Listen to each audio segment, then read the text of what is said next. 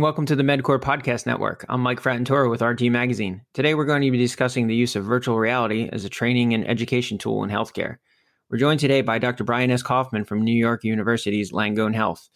Dr. Kaufman has been practicing internal medicine since 1980 and anesthesiology since 1988 and is currently a professor in the Department of Medicine, the Department of Anesthesiology, Perioperative Care, and Pain Medicine, and the Department of Neurosurgery at NYU Grossman School of Medicine.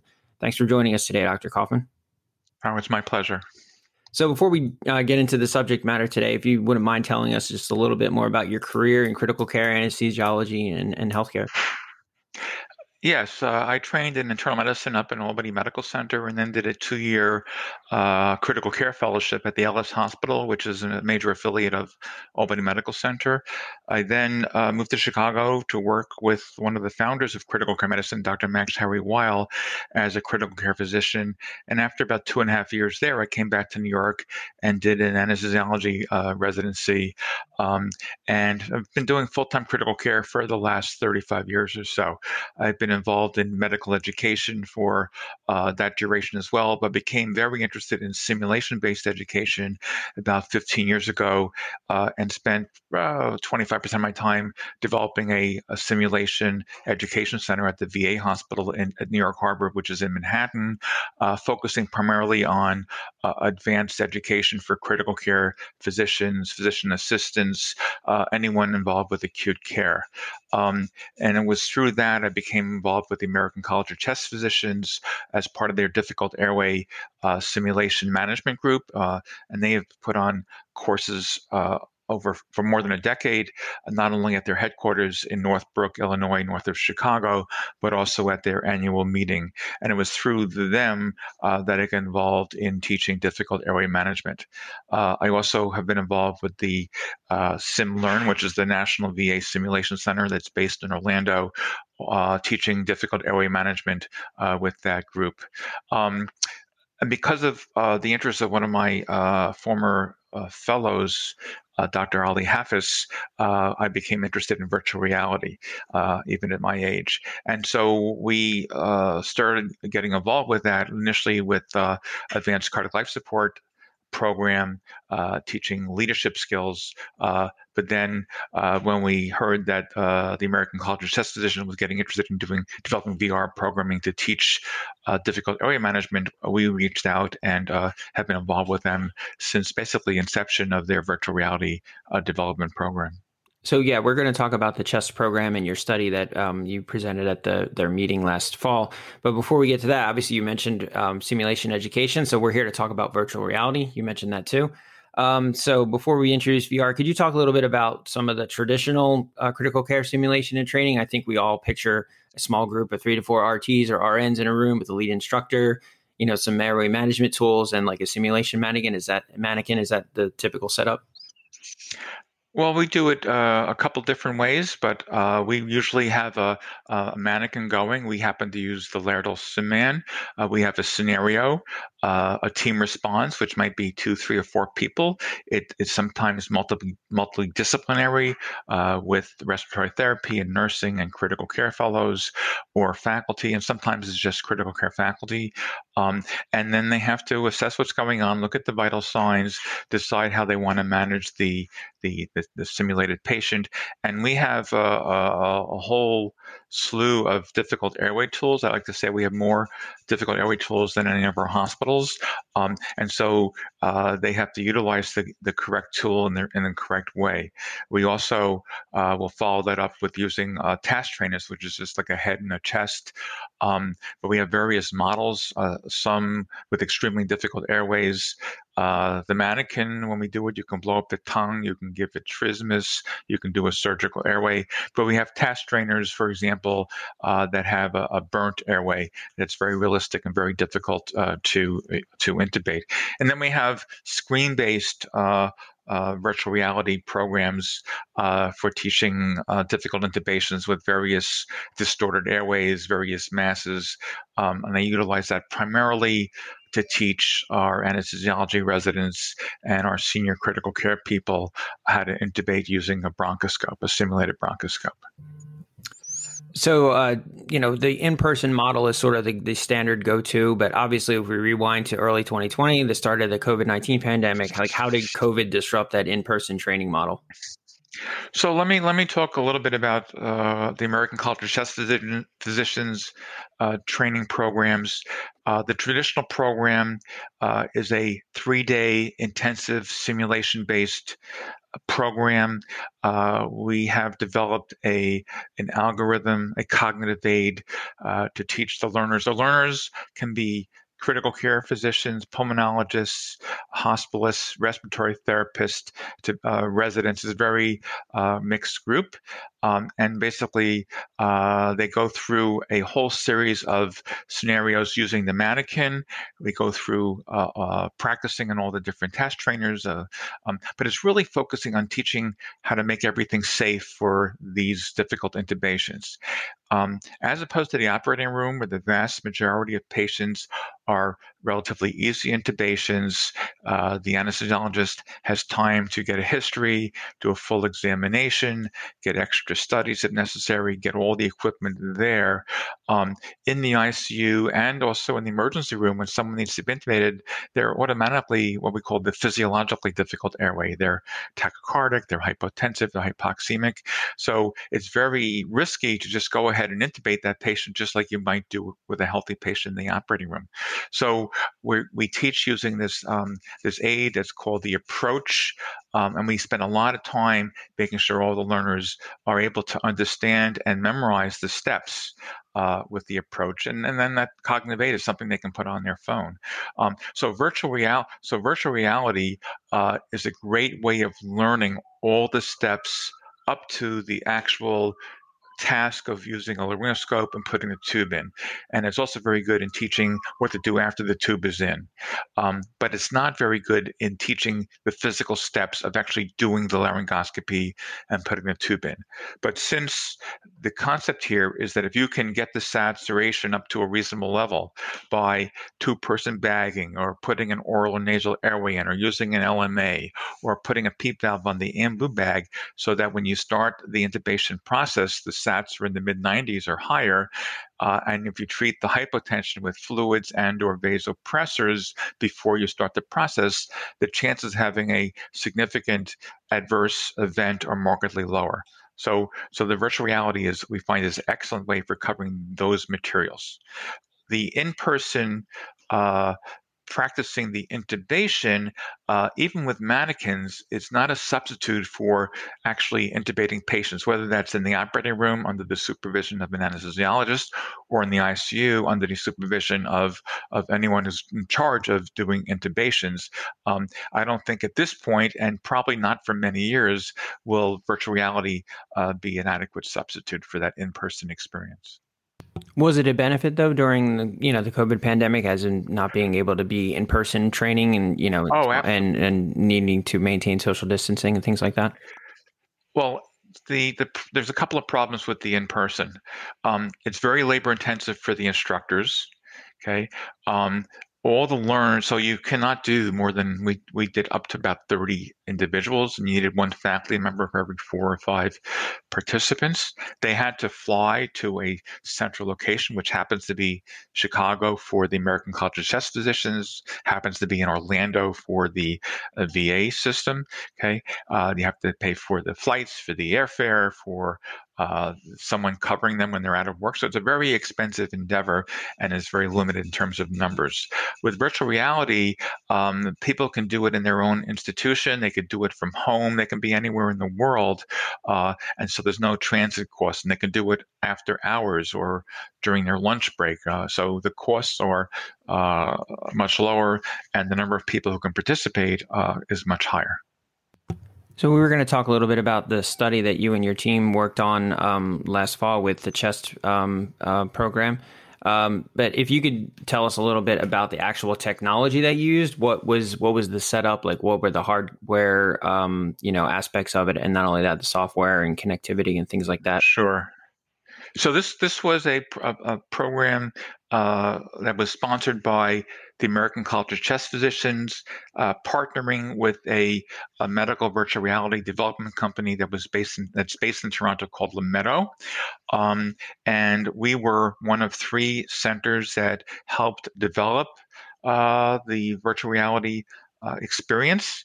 We didn't do the the the um, development of it. That was by the uh, virtual reality company, uh, but we uh, reviewed uh, what was being developed multiple times. Uh, we have, you know, almost weekly meetings which say, you know what, the monitor needs to be a little bit higher. You have to have the end-tidal CO2 more visible, or the bed has to be able to be elevated, or the headboard needs to be removed. And so each each iteration, uh, uh, there were steady improvements, and it, it happened very quickly in terms of the improvements.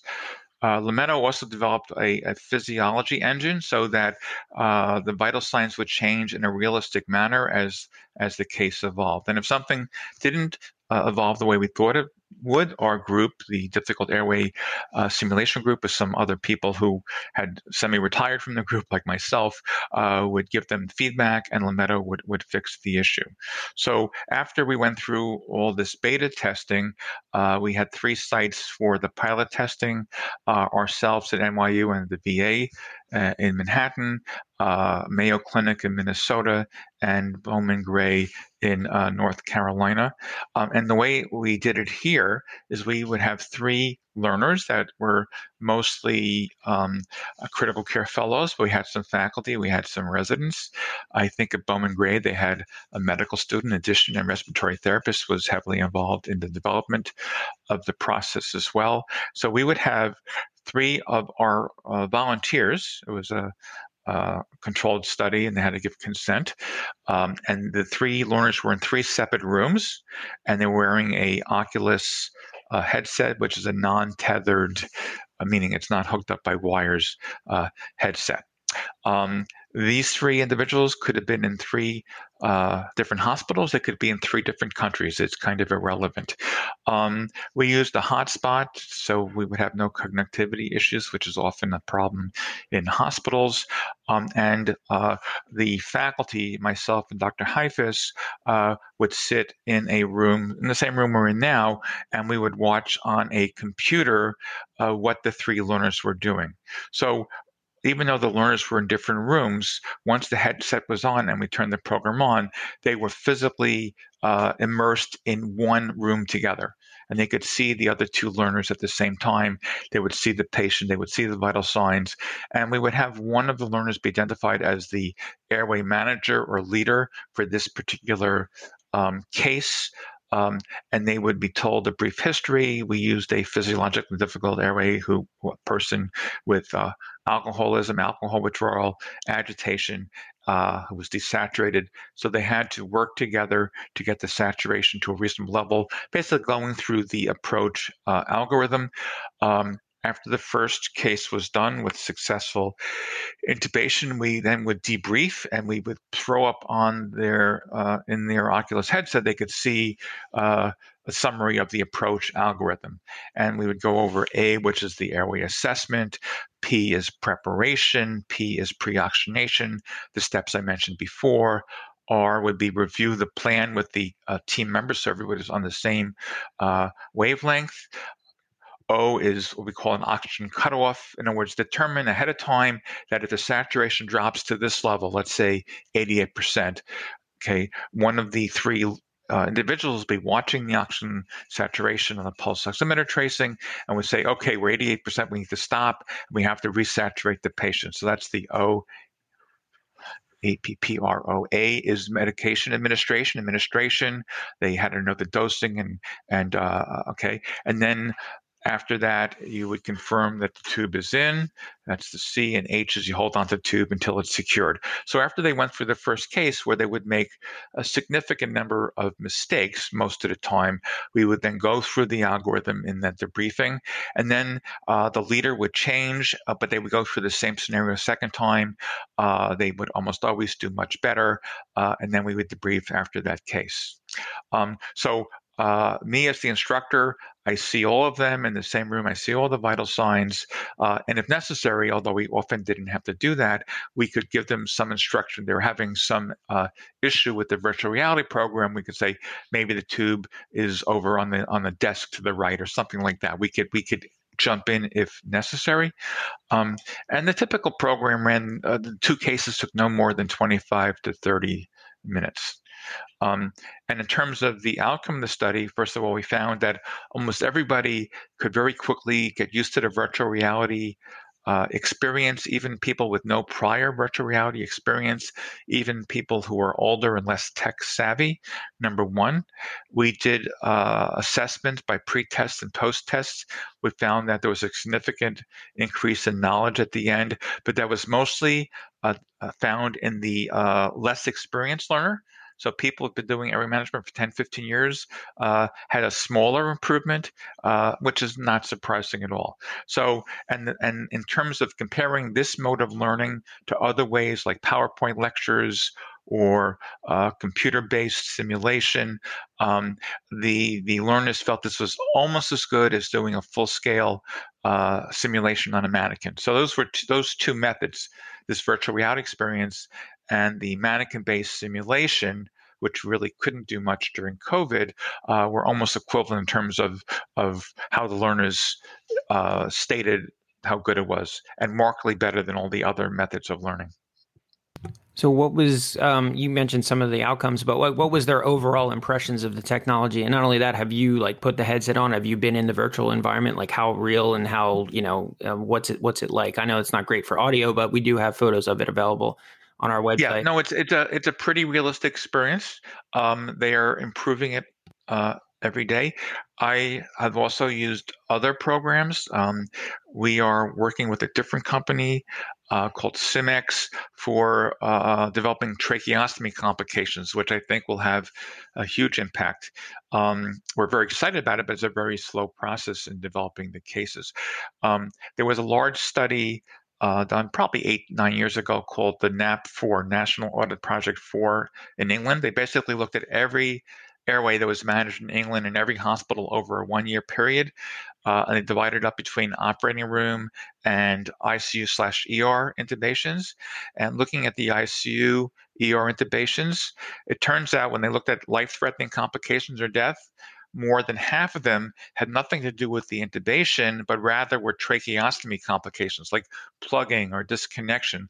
So that aroused our interest in developing um, a virtual reality experience going through a series of, of, of tracheostomy complication cases. So we've spent a lot of time developing these cases, and now with the cases are beginning to come into our hands, and we're going to compare learning with virtual reality versus a typical tabletop PowerPoint interactive discussion, uh, and then call the learners in two different groups those that learn traditionally, those that learn with the VR, to manage a series of cases using uh, some new task trainers we're developing to see how they do with these uh, potential life threatening complications. So, um, with that, I know uh, is working on similar technology. For example, if you pick up a stethoscope and put it in your ears and then listen over the lung or the heart, you will hear real breath sounds or real heart sounds. And we can put in different findings. We can put in wheezing or unilateral loss of breath sounds or different cardiac sounds. If you pick up an ultrasound probe and you put it over the lung, you can look at different types of lung uh, ultrasound findings based on the type of case. If you feel with your hand your hand set the pulse, you'll feel a pulse. Um, you look at the ventilator, and this is true now with Lumeto as well. You can see all the tracings, the inspiratory pressure, the expiratory pressure. So there's a huge amount of, of stuff that can be done now with virtual reality. Um, but each one takes time, and and these things are not uh, inexpensive to develop. But once they're developed, you can use them very cheaply. So this is obviously a novel technology and a novel approach to to simulation education. But do you think this is something that'll like catch on quickly across the industry? I think it's going to catch on quickly because there are, in terms of education, because there are things you can do with virtual reality that are very difficult to do with mannequin based simulation. For example, a neurologic exam. Even the most advanced mannequins cannot do a very good neurologic exam. Whereas in virtual reality, you can say, you can talk to the patient and the patient can talk back to you. Uh, and you can say, move your right arm, move your left arm, open your eyes, turn to the left, turn to the right, right? Um, touch your finger to your nose. And you, that can all be done in virtual reality and looks very realistic, where you can't do that with the mannequins at all. So there, there are many things, again, you can do with virtual reality you can't do with the, with the mannequins. Like, as I said, with, with the ultrasound findings. So, uh, for our audience who are listening, like obviously most of them probably don't have the, avail- this, this technology available to them. But if they're interested in getting involved in like a study or a trial or something like that, well, what might that process look like? And any advice you can share from your um, department's experience with the technology and getting involved with it? Um, I can tell you that people try it. Most of them love it. There's a very small percentage, I would say less than 5%, who just can't tolerate it. So you have to have other ways to educate them. They may feel nauseous or they, they'll tell you ahead of time, I, I can't, I can't do it. So, and you can, you can't have more than a 20, 25 minute experience for most people. Um, but the technology is now very expensive. The headsets like the Oculus headset we utilize is now about $300. So it's basically, um, if you're interested in this program, you can reach out to the American College of Chest Physicians, let them know you're interested. Um, and I don't know the model, the pricing model, but you know this is something that you could uh, potentially obtain for your institution and go through these cases. And as, as they're saying, as I'm saying, this is still in development, but you know they're going to hopefully have a whole series of cases, and you can go through this program with your respiratory therapists, your intensivists, your pulmonologists at your institution, uh, and, and, and will almost certainly save a lot of money and go through a very uh, similar experience that you would do uh, if you went to the chest headquarters in Northbrook.